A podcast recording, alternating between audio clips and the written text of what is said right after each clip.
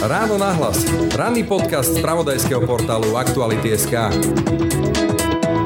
Myslím si, že tie štandardné médiá sú rôznych názorových prúdov a tam vidím možno tú deliacu čiaru, kde by bolo dobre sa lepšie počúvať, počúvať konzervatívcov a liberálov navzájom, ale názorové prúdy, ktoré vyslovene klamú, s nimi podľa mňa nemá zmysel diskutovať. Tam treba označovať tie klamstvá za klamstvá. Hovorí dlhoročný moderátor politických diskusí Michal Kovačič. Aké je to sedieť v štúdiu proti Robertovi Ficovi či Igorovi Matovičovi? A majú politické duely v čase čoraz viac sa šíriacich lží a mediálnych manipulácií ešte nejaký zmysel? Je správne vypnúť politikovi šíriacemu živom vysielaní lži či nenávisť mikrofón? Kto sú naši najlepší politickí rétori? Ako sa pripravujú duely top politikov? No a aký je vlastne stav nášho verejného politického diskurzu? Témy a otázky pre kolegu, moderátora Michala Kovačiča. Počúvate Ráno na hlas. Pekný deň a pokoj v duši želá Braň Robšinský. Pri mikrofóne vítam moderátora, dlhoročného moderátora politických diskusí, aktuálne moderátora zrejme najsledovanejšej politickej diskusie na Slovensku, Michala Kovačiča. Ahoj, Michal. Ahoj, ďakujem za pozvanie. Počúvate ráno náhlas. Pekný deň a pokoj v duši pre Braň Dobšinský. Michal, si dlhoročný moderátor. Logická otázka, si dobrý moderátor, myslíš si? Ty povedz, Braňo. Ty si pre mňa bol dlhé roky vzorom, počúval som ťa v rozhlase, tak musíš ma zhodnotiť ty. Ja sa nerad takto hodnotím. A čo podľa teba robí dobrého moderátora dobrým moderátorom? Dobrá príprava je základ. Nikdy nepodceniť eh, to, že treba vedieť 10 krát viac, ako využiješ, lebo potom sám dobre vieš, raz za pol roka sa ti stane, že potrebuješ niečo vedieť, čo si zanedbal pozerať e, všetky tlačové konferencie, nech sú seba dlhšie a potom si spísať prípravu tak, aby bola čo najviac e, vyvážená a byť pripravený ju kedykoľvek zároveň odhodiť. Rieš byť pripravený použiť informáciu, tak si pamätám, ako raz premiér Fico, aby ma zahnal do úzky, sa som spýtal, ako sa povie medeď po latinsky, bol prekvapený, že som to vedel. Toto je legendárna príhoda. Ursus ako? Ursus Arctos. Pamätám si. Ani neviem, ako som na to prišiel, lebo sa biológia a zoológiu veľmi nezaoberám. Ale keď sa vrátim, aký je teda ten pomer improvizácia versus scénar? Veľmi to záleží od dvojice a veľmi to záleží od e, naladenia tej dvojice a samozrejme od témy. Ja sa ocitám v situácii, že niekedy vyhodím aj polovicu scenára, lebo jednoducho nestihneme prebrať tie témy do takej podstaty, ako by som si predstavoval a niekedy idem vyslovene podľa scenára. Potom je tá kľúčová otázka uši alebo ústa. Čo je dôležitejšie? Počúvať alebo hovoriť? Tak obidve nie. Bez toho, aby som počúval, nemôžem rozprávať. Ale aby sme si to vyjasnili s tým vyhadzovaním scenára, ty si sa pýtal na takú okamžitú improvizáciu, podľa mňa. Na také, že vedieť zareagovať a zaradiť otázku, ktorú si vôbec neplánoval. Toto, čo som hovoril, je zaraďovanie a vyraďovanie celých tematických blokov, čo úplne bežne robím, lebo keď zistím, že sa tá debata natoľko rozvinie, že by bolo škoda ju zastaviť, tak ju nezastavujem. Ale okamžitá improvizácia je o tom počúvaní a snažím sa naozaj počúvať, čiže toto je určite ďalšia kategória, ktorú hovoríš na začiatku, že čo robí dobrého moderátora dobrým moderátorom je určite počúvanie. Tá improvizácia môže byť aj o tom, že keď ti ten politik neodpoveda, na čo sa ho pýtaš, zahamlieva, zavádza, alebo dokonca priamo klame, ty to vieš. Čo vtedy? Čas tlačí, v tom štúdiu čas beží úplne inak. Obetuješ zvyšok relácie, aby si sa dostal k tej pravde, alebo ideš ďalej? Je úplne jasné, že nemá zmysel položiť 10 krát tú istú otázku bez ohľadu na to, či ju varíruješ alebo len opakuješ. Čo nie? Lebo sa nedopracuješ ku kvalitnejšej odpovedi. Myslím si, že inteligentný divák úplne pochopí, že keď tretí, štvrtý krát ten politik neodpovedá, tak má problém odpovedať. A veľmi zdržuje debatu, špeciálne keď je to debata, ktorá je duelom, čiže musíš myslieť na to, aby nesedel politik ten druhý 5 minút ticho. 5 minút sa mnohým ľuďom zdá, že to je strašne málo, ale to je v televízii veľmi veľa. A pamätám si, ako občas politici pozerajú na hodinky, keď ten druhý dlho rozpráva. Takže nemá zmysel určite, pokiaľ je to duel, niekoho tlačiť 10 krát ale pokiaľ ho máš jeden na jedného štúdiu, to je úplne iná situácia, úplne iná dynamika, tak vtedy si to viem predstaviť. A keď sa ti stane to, že ty vieš, že ti klame, povedzme, že nejaký najlepší rozpočet historický a vieš, že to tak nebolo, čísla proste nepustia, necítiš sa bezmocný, že musíš ísť ďalej, že proste tam sa nedopracuješ tej korektnej odpovede? Necítim sa vôbec bezmocný a spolieham sa na inteligenciu diváka s tým, že ja sa snažím samozrejme dodať maximum faktov a mať čo najviac toho pripraveného aj v štúdiu, prípadne mať pripravené dokumenty, lebo politici občas majú tendenciu sa ma opýtať na konkrétne citácie, takže na to sa snažím byť pripravený. A samozrejme, keď pripravujeme scenár, tak e, v televízii máme tú výhodu toho, že môžeme pracovať aj s obrazom, čiže ja môžem mať aj pomerne zložité veci vlastne pripravené a ukážem ich divákom, diváci ich vidia a môžu si ich overiť. A dá sa v tomto napríklad spolahnúť na niekoho iného, na to povestné uško, alebo niekoho, kto by ti vedel v tej chvíli nejakým spôsobom pomôcť? Nie je to veľmi reálne, lebo seba lepší dramaturg ti nevidí do hlavy a je úplne jasné, že keď je to niečo zložitejšie, tak to jednou vetou nevy, nevybavíš a keby mi niekto rozprával 20 vied do ucha, tak sa úplne stratím, keď mám počúvať ďalších dvoch ľudí. Takže nie, musím sa spolahnúť úplne na seba, na tú prípravu a tak to aj robím. Robíš to nejaké tie roky? Ja som to tiež robil nejaké tie roky a pravdu ti poviem, že mám pocit, že stále menej a menej sa akceptuje nejaký pocit hamby za to, že ťa prichytia pri klamstve že stále menej a menej sa rešpektujú fakty. Milím sa? Práve ty máš vo všeobecnosti podľa mňa tento pocit, že veci sa zhoršujú, ale ja ten pocit nemám. Čiže že som starý? Naznačujem, že zvykneš vidieť podľa mňa svet trochu pesimistickejšie, ako reálne je, alebo... Dobre, skúsim dať jeden príklad. Ty si určite tú reláciu videl, kde sedel Štefan Harabín a tvoja manželka, Zona Kovač Hanzelová, ktorá sa ho pýtala, ako môže vyžiť nejakého oficiálneho príjmu, ktorý priznal v tom roku, to bolo úplne že smiešné peniaze a jeho odpoveď bola, že koľkokrát ona mala nejaký intimný pomer. Priznám sa, že ja si neviem predstaviť, že pred desiatimi rokmi by si to nejaký politik dovolil a ešte by z toho urobil virálne video, ako to tam moderátor vynatrel. Virálne video je iná kategória, s ktorou sme sa nestretávali predtým. Ale v debate už bolo povedané všeličo, ako treba si pripomenúť, čo všetko robil Jan Slota rôznym moderátorom vo vysielaní. Takže samozrejme sú momenty, ktoré sú možno vulgárnejšie, ako boli kedysi, ale sú aj mnohé, ktoré sa vytratili. Ja si nemyslím, že sa celkovo nejako svet zhoršuje a slovenský diskurs politický, že sa zhoršuje.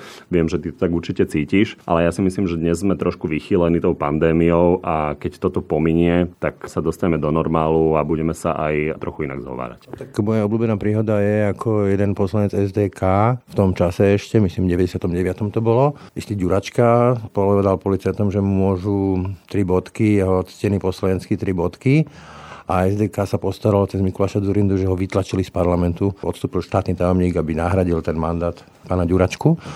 Dnes mám taký pocit, že keď sa vrátim povedzme k tomu Harabinovi alebo k Ficovi, že akoby tí diváci, posluchači odmeňovali taký typ reakcií vulgárnych. Nie som si úplne istý, či Štefan Harabin uspel v tých voľbách. No, asi to možno prehnal, ale Fico sa k nemu limitne blíži tou retorikou. Vieš, že ja nemôžem hodnotiť politikov, že nie som komentátor ani politológ, takže určite sa nebudem vydávať, vydávať na túto kolaj. Priam si zakladám na tom, že nehodnotím, nehodnotím politikov.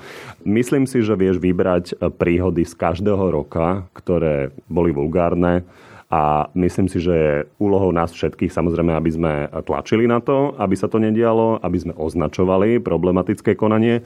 Monika Todová sa ma pred týždňom pýtala, že akým spôsobom zareagovať, keď Robert Fico nazval Husov moju kolegyňu na nejakej tlačovke. Ja si myslím, že úplne adekvátna reakcia, aby všetci prítomní kolegovia toto označili za problém, Poďme Vrátim sa k tej relácii. Povedzme, že keby ty si dostal takýto typ odpoveď, ako som spomínal toho Štefana Harabina, ako by si reagoval? To neviem, tak dúfam, že pri mne by to trošku zvaríroval. Ale Štefana Harabina som mal v debate a mám pocit, že dôležité je zachovať chladnú hlavu, čo myslím si, že Zuzana zachovala. A prejsť to pokiaľ možno s humorom ďalej. Viem, že toto je pri žene citlivé, keď niečo takéto niekto otvorí, ale Myslím si, že keďže súperovi ide o vyhodno, vyhodenie z kontextu, tak sa netreba nechať vyhodiť z kontextu. A je niečo, čo ťa vie ešte vyhodiť z konceptu, alebo už si tak povediať videl, zažil všetko? Nezažil som a nevidel som všetko a viem, že je úplne jasné, že ešte toho veľa zažijeme v najbližších rokoch, ale nepamätám si niečo, čo by ma vyslovene vyhodilo z konceptu. Nie. Čiže nenechať sa strhnúť do tej, povedzme, že hádavej roviny. Tak to som myslel. To je úplný základ. V každom prípade zachovať úplný pokoj, zachovať aj pokoj v hlase a nevydávať sa na cestu, ktorá bude mať veľmi zlý koniec. Veľkou témou bolo pred časom ešte, keď v Amerike vládol Donald Trump a končil, vypínanie politika.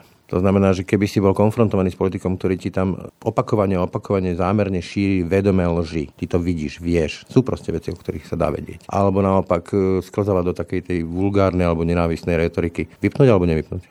Ja za tie roky som sa v nátelo neocitol v situácii, že by som niekoho potreboval vypnúť.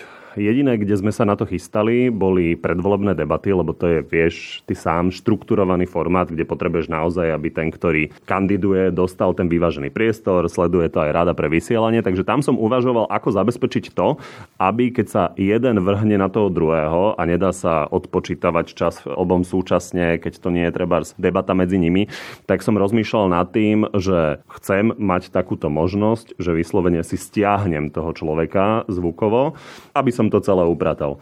Boli sme na to pripravení a nemusel som to použiť. A je to podľa teba legitímne, alebo je to už za hranou vypnúť proste politika, stiahnuť mu to šablu, keď e, naozaj prekračuje nejaké hranice? Je to vždy na, de- na debatu a v debate predvolebnej, kedy naozaj treba dodržať zákon, je to podľa mňa úplne legitimné. Čiže máš to v zálohe ako jadrový kufrík, hej, že posledná zbraň. Jadrový kufrík to môžeme nazvať, áno.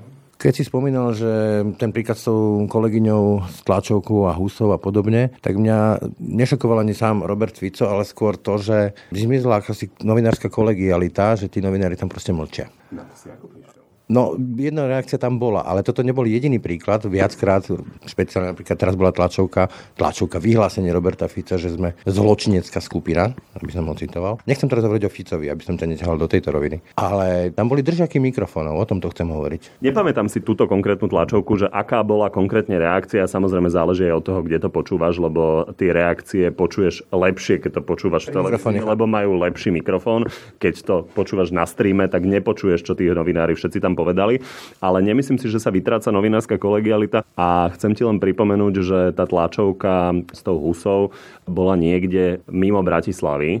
A samozrejme... Z taktiky inak. Mimo bratislavskí novinári, to už môže posúdiť ten politik sám, ale v každom prípade mimo bratislavskí novinári samozrejme nie sú pripravení na úplne každú situáciu, lebo ju nezažívajú denne. Takže ja si myslím, že keby podobná situácia nastala niekde v Bratislave, tak by sa zachovali inak. Môže to byť povedzme, že aj vekom, že keď niekto ide na tú tlačovku, má 25, je to povedzme, že jeho prvý rok alebo čo, tak jednoducho sa ešte neodváži dostať sa do nejakej takéto konfrontácie, vyprosiť si nejaký tón, otázku, spôsob. Samozrejme, že môže. A samozrejme, že nemusí. Lebo ty dobre vieš, že si stretol novinárov, ktorí za dva roky vyrastú a sú novinári, ktorí možno nie sú natoľko odvážni a nepúšťajú sa úplne do každej situácie a trvá im to 10 rokov. Pozdravím Karola Vaša, ktorý už ako 19 ročný naháňal. Podľa teba potrebuje moderátor tvojho typu byť asertívny, drzý? Musí to mať veľmi rozumnú mieru. A tam sa vraciam vlastne k tomu, čo si načal s opakovaným kladením tej isté otázky. Treba si vždy rozmyslieť, aby, keď vedieš duel, to bolo vyvážené. Samozrejme, že príde častokrát politik, ktorý má jednu kľúčovú tému a má byť k nej vyspovedaný viac, ale treba to vyvažovať, aby ten divák, ktorý nás pozerá, a treba povedať, že markizacký divák je úplne prierezový z pohľadu slovenskej spoločnosti a pozerajú nás voliči Mariana Kotlebu, Roberta Fica, aj Igora Matoviča, aj Richarda Sulíka. Takže treba vždy myslieť na to, aby divák nemal pocit, že niekomu držím stranu a o to sa veľmi snažím, lebo chcem, aby nás pozerali diváci zo všetkých strán, pretože považujem za veľmi dôležité, aby sme sa všetci tu na Slovensku čo najviac rozprávali o tých veciach aby sme sa nedostali do situácie Ameriky, ktorá sa len vždy večer utvrdí ten tábor v CNN, že majú pravdu a vo Fox News, že majú tú druhú pravdu. To je skvelá téma, ale keď dostanem tých duelov, občas ich pozerávam veľmi zriedkavo v poslednej dobe, posledné dva roky, lebo čoraz viac je to, a nehovorím, že predtým to bolo inak, je to proste zvada, kde nerozumiem ani slovo. Ty sa napríklad snažíš tých politikov upratať, teraz v dobrom to myslím, ale jednoducho to je prekrikovanie. Je, že slovo čoraz viac obsahuje, že predtým to bolo lepšie. To je už tá senilita začínajúca. Vieš, ako spomienkový optimizmus. Keď som napríklad nedávno pozeral duel ministra Korčoka s Robertom Ficom, tak e, minister Korčok bol veľmi racionálny, veľmi vyargumentoval to, čo hovoril. Teraz neposudzujem pravdivosť, nepravdivosť jedného alebo druhého. A na tej druhej strane ako by to hádzal hrách na stenu. A som si položil otázku, majú ešte tieto duely nejaký zmysel? Podľa teba majú? Majú absolútny zmysel. A ja si myslím, že je veľmi zaujímavé, keď sa hodinu rozpráva o zahraničnej politike a rád si to pozriem. V tomto prípade som z toho videl 10 minút, lebo je to pred vysielaním na telo a ja behám zo štúdia do strižňa a podobne. Neviem zhodnotiť taktiku týchto pánov a vieš, ani hodnotiť nebudem, ale ja som rád, že tie duely prebiehajú keď povedzme sa naozaj ti strne v tom štúdiu taká tá zvada, ktorú nem, nemáš už pod kontrolou, lebo ani oni dvaja nemajú pod kontrolou, tak si nepovieš, že to nemá zmysel? Nepoviem si, že to nemá zmysel. Snažím sa to maximálne upratať, ako sa to len dá. Pamätám si, že bola situácia, kedy sa tí politici zo seba už tak pustili, že ma naozaj vôbec neregistrovali a to som na nich zakýval a opýtal som sa, že či registrujú, že tam som. Tak to ich zastavilo. Našou úlohou je to nejakým spôsobom zvládnuť a nájsť tú medzu, nebyť nejaký tvrdý kantor, lebo to by vyzeralo smiešne a zároveň tú debatu samozrejme posúvať. Čo je podľa teba pointa relácie, ktorú robíš? To chceš dosiahnuť? Chcem, aby zazneli argumenty opozície a vlády, zároveň aby boli konfrontované s realitou, čiže aby každá z tých strán musela odpovedať na otázky, ktoré sú tie problematické. A okrem toho mám za cieľ, keďže je to nedela, je to koniec týždňa, aby sme ľudí čo najviac zorientovali aj v tom, čo sa stalo, čiže aby sme trošku zrekapitulovali, aby sme neostali len pri jednej téme, ale tie dôležité informácie ľuďom posunuli. A ešte okrem toho špeciálne v tomto čase, kedy je tá pandémia, kedy častokrát sa ocitáme v situácii, že zistujeme, že čo bude platné od pondelka a čo sa zmení a čo sa môže zmeniť od dva týždne, na čo sa máme pripraviť, tak aby diváci odchádzali od tej relácie s približnou predstavou, ako sa majú pripraviť na život. Robíš komerčnú médiu, čiže žiadna snaha o infotainment, trošku že zabaviť, niečo tak trošku, nech je trošku aj zábava? Povedz jeden príklad. Pýtam sa. Vôbec nemám ten pocit. Nerobím to. Sám si spomínal, že je rozdiel duely, je rozdiel, keď si sám ako hard talk, to znamená jeden na jedného. Mňa ťa viac robiť tie hard talks, to znamená, že máš tam priestor, máš to plne pod kontrolou toho hostia a s neho naozaj môžeš dostať presne to, čo si dramaturgicky premyslíš. Baví ma to striedať. A určite pre mňa veľmi osviežujúce to, že vlastne máme na čelo plus, čo znamená, že tam mám naozaj jeden na jedného raz za týždeň, čiže raz za týždeň si vyskúšam tú úplne štandardnú novinárskú prácu, čiže niekoho poriadne vyspovedať a prestriedam to potom aj s informáciami, ktoré samozrejme mi to prináša, aj využívajúc samozrejme to, čo povedal ten respondent potom v tú nedelu, kde sa ocitnem v dueli a musím dodržiavať tie pravidlá tak, aby som čo najviac vyvážil tú debatu, ktorá tam prebieha. Čiže keď máš to hard talk, tak tam máš iný cieľ? Cieľ je iný. Je úplne jasné, že nie je možné urobiť dva separátne rozhovory, keď je to duel a je úplne jasné, že skôr je mojou úlohou počúvať a moderovať tú debatu tak, aby niekam smerovala, zastavovať ju v prípade, že sa začne cykliť a zároveň ju nezastavovať príliš, aby štandardne plynula. Kdežto, keď robím rozhovor jeden na jedného, tak je to vyslovene o tom jednom človeku a mňa. Keď hovoríme o dueloch, tak to je veľká téma zostavovania dvojíc. Častokrát sme videli, teraz neverím u teba, ale štandardne v tých viacerých reláciách, viacerých televízií a rádií, také putovné dvojice, že ktorí chodili štvrtú, piatýkrát do nejakej relácie a často to vyplývalo z toho, že... Jozef Mihal a Jan Richter. Podľa mňa to je suverene najčastejšia dvojica za posledné 10 ročie. Relácia, ktorú si nezapnem. Tak Jozef Mihal je mimo politiky. Častokrát tie dvojice putovné vyplývajú z toho, že u nás tie dramaturgie v tých médiách sú často pod tlakom stranických sekretariátov. Nakoľko si ty pod tým tlakom? Toto som si povedal úplne na začiatku a dohodli sme sa aj s vedením, a ako to máme nastavené. Ja si nikdy nenechávam posielať hostí zo stranického sekretariátu. to tak, že povie, že smeráci pošlite mi niekoho, alebo KDH pošlite mi niekoho také. To som ešte nikdy neurobil. Vyberám si vždy dvojice, keď sa mi nepodarí tú dvojicu zostaviť, tak si vymyslím inú dvojicu a počkam treba aj 3 týždne, keď bude možné, aby prišli tí, ktorých som si vybral. Máš aj nejaký taký že rebríček obľúbených dvojic? Čo ti funguje tá chémia tam? Rebríček obľúbených dvojic nemám a hlavne ty sám vieš, že tá dynamika sa môže úplne zmeniť, keď tí politici sa stretnú o 3 mesiace, lebo sú to iné témy a ešte navyše vieme dobre, že prichádzajú častokrát aj s inými taktikami, že niekto zistí, že je dobré už nebyť útočný a zrazu tá dynamika toho duelu je úplne iná.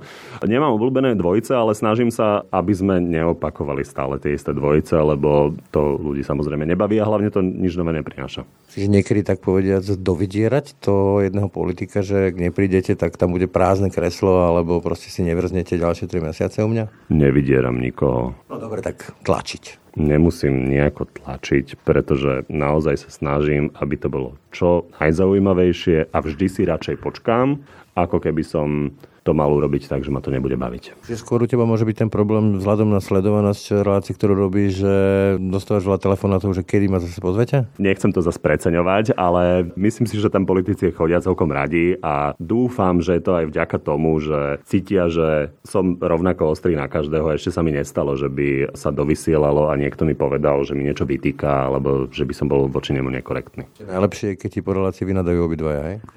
Áno.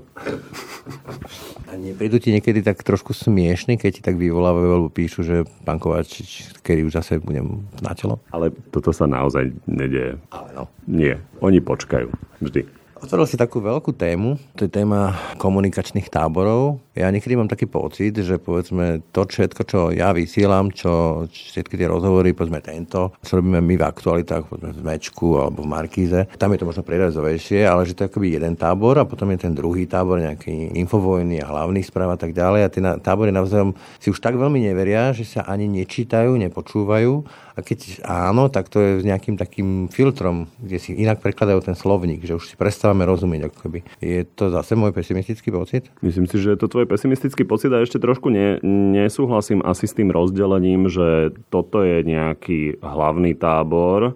Nepovedal. Že ako keby to bolo, že polovica a polovica. Tak to nevnímam. Myslím si, že tie štandardné médiá sú rôznych názorových prúdov a tam vidím možno tú deliacu čiaru, kde by bolo dobre sa lepšie počúvať, počúvať konzervatívcov a liberálov navzájom, ale názorové prúdy, ktoré vyslovene klamú, s nimi podľa mňa nemá zmysel diskutovať. Tam treba označovať tie klamstvá za klamstva. Nedesí ťa to, že oni keby si už v podstate vystačili, oni si vytvorili vlastný paralelný svet vlastných vysielačov, sociálne siete im mimoriadne pomáhajú a už nás nepotrebujú v podstate. Nie som na toto expert, čiže nechcel by som sa púšťať do hodnotenia dezinfoscény.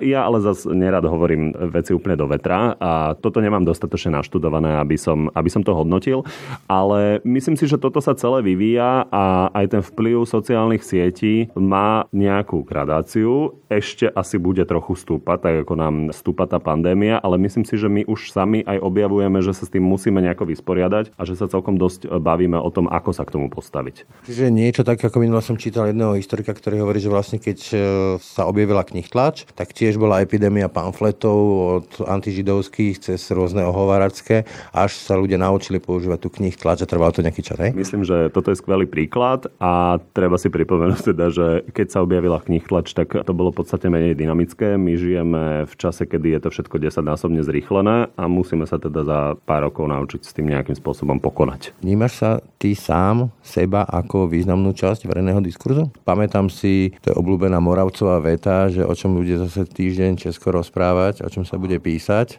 kde si uvedomoval, že vlastne tie témy, ktoré on udá ako trendsetter, tak budú kľúčové. Ja mám Váška Moravca veľmi rád myslím si, že si môžem trúfnuť povedať, že sa tak akože priatelíme, ale takéto vyhlásenie by som asi nedával. To nie je v mojej povahe. Si to trošku píšne? Možno trošku. Hovoríš Moravec, kto sú ešte podľa teba moderátori, ktorých stojí za to si pozrieť, vypočuť? Martina Veselovského mám veľmi rád, toho veľmi rád počúvam. Ja prezident? Ja veľa sledujem americkú scénu a napriek tomu, že CNN sa mi nepáči z pohľadu toho, aká je komentatívna, tak vyslovene ma baví Anderson Cooper. Myslím, že je to naozaj človek, ktorý zároveň je výrazný, ale vie sa upozadiť, keď je to potrebné. A je podľa teba porovnateľný ten spôsob argumentácie, diskurs anglosaský a náš? Ja si pamätám, že keď som rozmýšľal, že by som robil nejaký taký, že hard talk, povedzme, že s veľmi vplyvnými, bohatými ľuďmi, tak uh, ich vyničíš dvoch, troch v prvých dvoch, troch reláciách a ďalší ti neprídu. V Amerike je dokonca aj v Česku. Keď sa povedzme, že aj strápnym, aj to je reklama. U nás to tak neberie. Počúvaj, ja by som to vôbec nerozdeloval na anglosasky, lebo Amerika a Británia je obrovský rozdiel. By som povedal, že podobný rozdiel ako Slovensko a Británia. Lebo v Británii oveľa viac vidím tých hardtalkov a politici sú ochotní do takýchto vecí chodiť.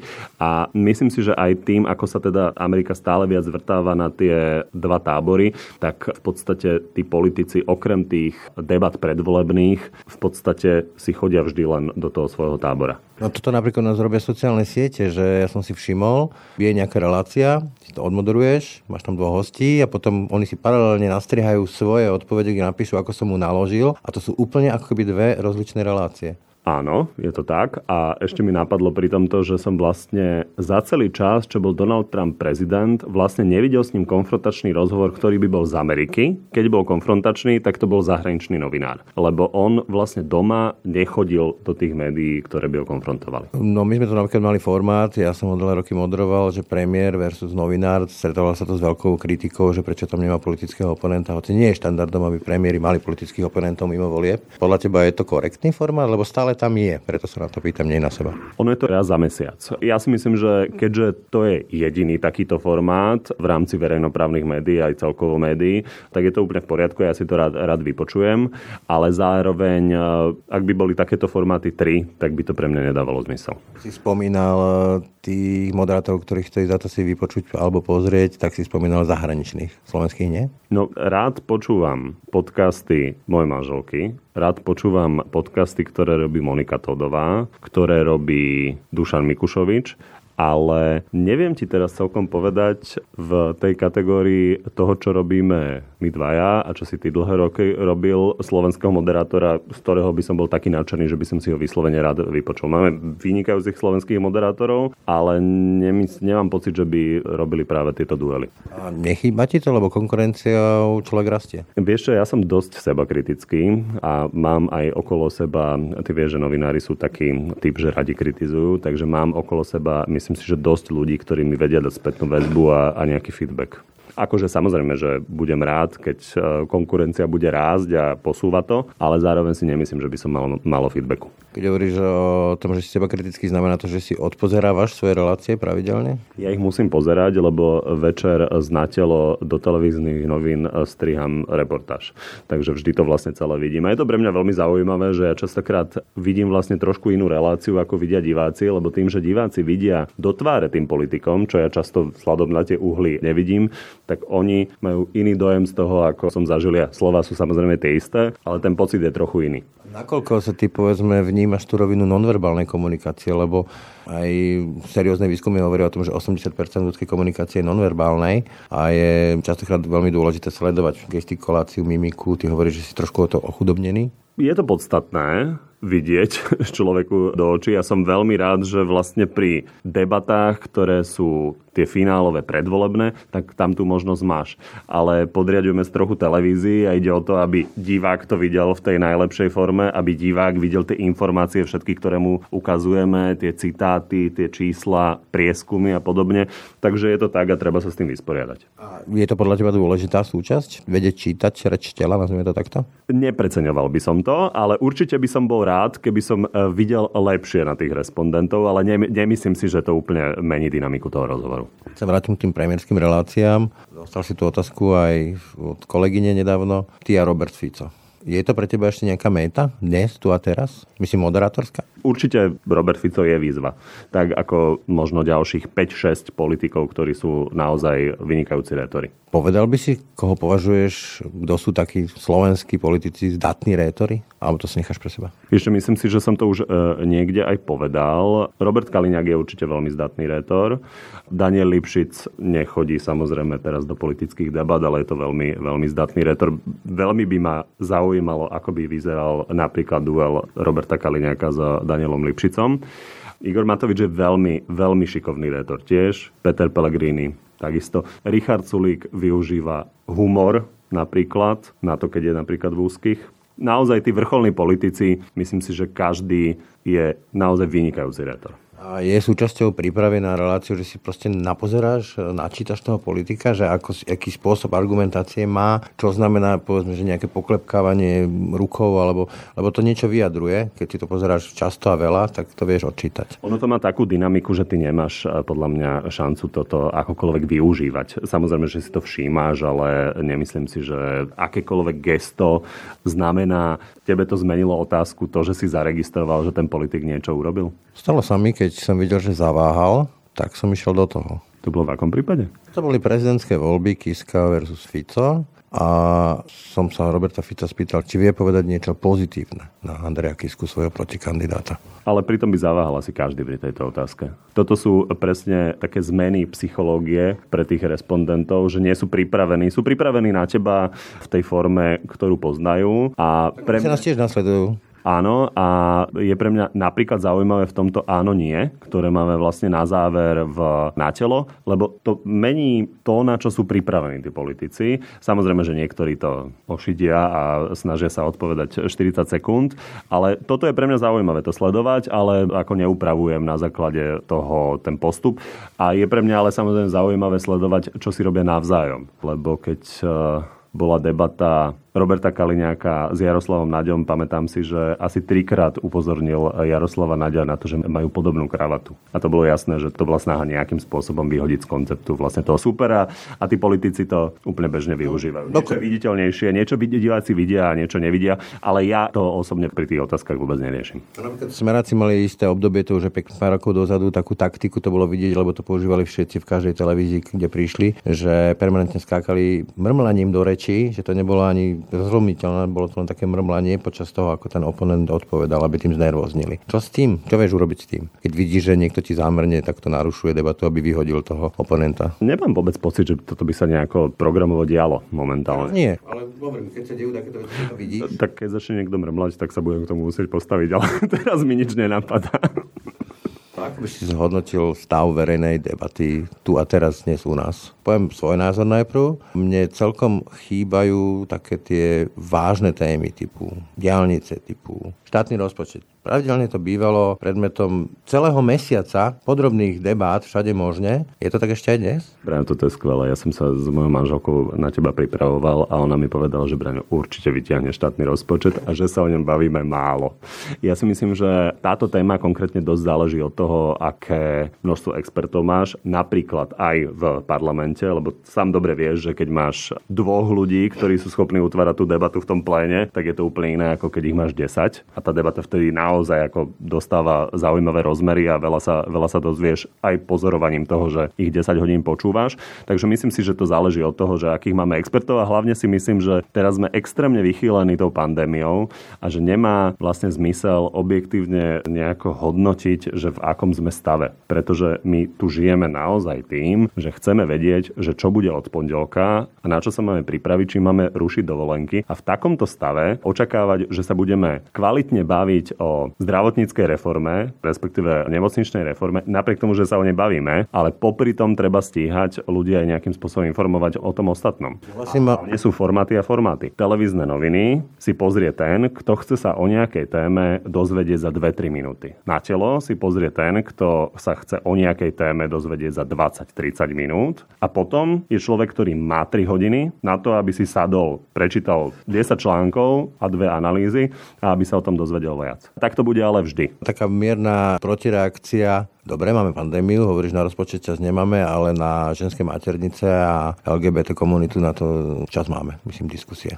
Teraz nehovorím o tebe, ale tom verejnom priestore. A určite sme o tom debatu mali, ale mám pocit, že vtedy, keď začala tá debata, lebo vtedy bolo jasné, že bude do veľkej miery utvárať aj tie koaličné vzťahy, vnútrokoaličné vzťahy, tak sa tomu venovala nejaká úroveň pozornosti a dnes si nemyslím, že sa to bude cykliť každého pol roka v úplne rovnakej intenzite. Tak ako by si ty pomenoval... Bolo veľa toho povedaného. Ako by si teda ty pomenoval ten stav verejnej debaty, ako ty vidíš, ako jej aktér. Ešte pre ja som väčší optimista a ja mám pocit, že mali by sme sa nielen pozrieť do minulosti vlastnej, akože my sme trošku odbočím, ale my sme naozaj skokaní storočia, keď sa pozrieš, kde bolo Slovensko pred 100 rokmi a seba bičovať sa, že nie sme napríklad takí dobrí ako Rakúšania v niečom, že nie sme takí dobrí ako Česi v niečom, pre mňa vôbec nedáva zmysel. Čiže pozrieť sa do minulosti, uvedomiť si, čo sme dosiahli a ako sme sa z tej agrárnej krajiny stali naozaj úspešnou krajinou a okrem toho je dobre sa pozrieť ešte za hranice, lebo napríklad to je asi jediná téma, ku ktorej som sa otvorene postavil, lebo ja sa snažím nepodpisovať žiadne petície, k ničomu sa nevyjadrovať, nebyť aktivít aktivisticky, nebyť komentatívny, ale napríklad pri očkovaní to som považoval za tému akože vyslovene, že racionality a emocionality. K tomu som sa postavil. Ty si povieš, podľa mňa, vzhľadom na to, ako to vidíš, že je zvláštne, v akom stave vlastne toho diskurzu sme. A napríklad, keď sa pozrieš do Rakúska, tak tam majú podobný pohľad veľmi emotívny na jadrovú energiu. Čo je úplne nepochopiteľné pre slovenského človeka, že dve tretiny Rakúšanov úplne odmietajú jadrovú energiu, boja sa jej. Nemci dokonca podriadujú tomu obrovské rozhodnutia, že odstavujú jadrové elektrárne a púšťajú uholné. Tak pozrime sa okolo a uvedomme si, že naozaj nie sme na tom až tak zle. Mimochodom, keď e, si ty naznačil alebo hovoril o tom, že ako chceš byť nad vecou, petícia, neviem čo všetko ostatné, ja ako novinár som dokonca nechodil voliť, lebo som to nepovažoval za korektné. Mal by som nechodiť? To je na diskusiu, to nie je vec jednoznačnej pravdy. Cítim to tak, že súkromne môžem chodiť voliť. Je to na debatu. Mám pocit, že aj Martin Veselovský hovoril, že nechodieva voliť ale teda snažím sa, aby to, a to je v podstate jeden z mojich že úplne primárnych cieľov, aby diváci nevedeli, koho ja volím. Veľmi sa o to snažím a dúfam, že sa budem v tomto zlepšovať, lebo to je pre mňa veľmi dôležité, aby nás všetci pozerali s tým, že nemajú pocit, že niekomu straním. A ako hodnotíš stav slovenskej politiky? Teraz myslím unblock. Nehodnotím. Vnímaš.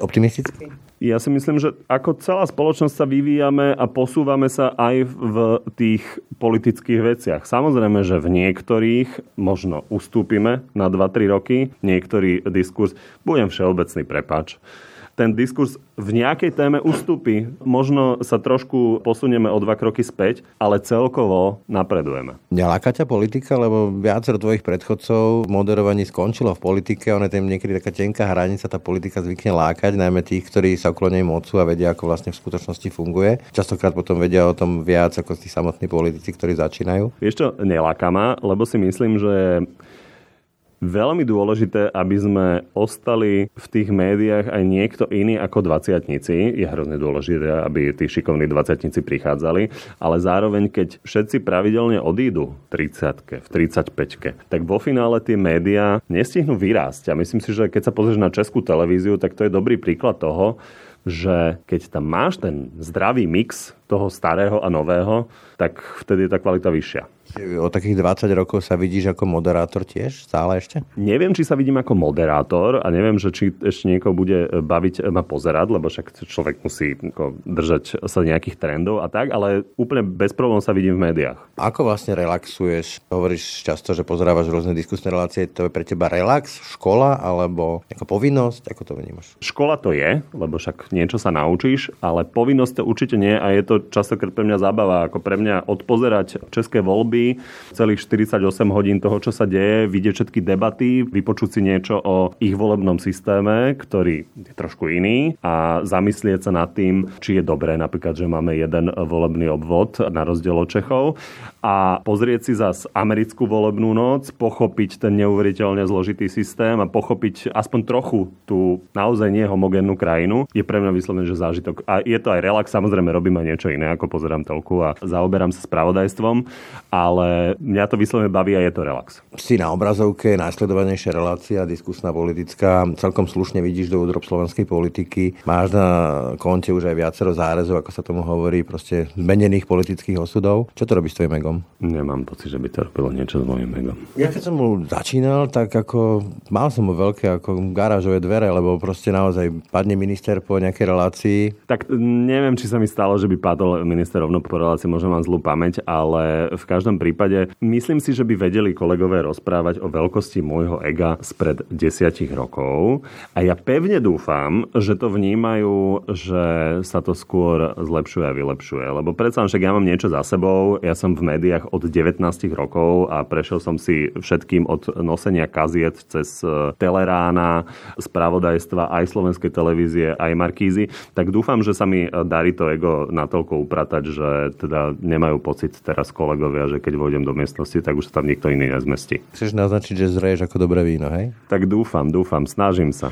Mne sa to napríklad často stávalo ako moderátorovi, že ľudia, ktorí nie sú zasvetení do politiky, ktorí len proste pozerajú alebo počujú tú reláciu, tak sa ma pýtajú, že potom, keď sa vypne tá červená, že oni si zase začnú týkať a že to je hrozný podvod, oni sú proste podvodníci, lebo na oko sa hádajú a potom si podajú aj ruky dokonca po relácii, no neuveriteľné. Oni si ich podávajú ešte aj v tej relácii. Myslím si, že je to normálne, sme ľudia, tí ľudia majú rozdielne názory a častokrát diametrálne odlišné a podaním rúk to nezaniká. Toľko Michal Kovačič, ďakujem ti za rozhovor. Ďakujem. Počúvate podcast Ráno na hlas. Tak, to už je z dnešného rána na hlas. Naozaj všetko. Pekný deň a pokoj v duši praje. Brani Dobšinský. Všetky podcasty z pravodajského portálu Aktuality.sk nájdete na Spotify a v ďalších podcastových aplikáciách.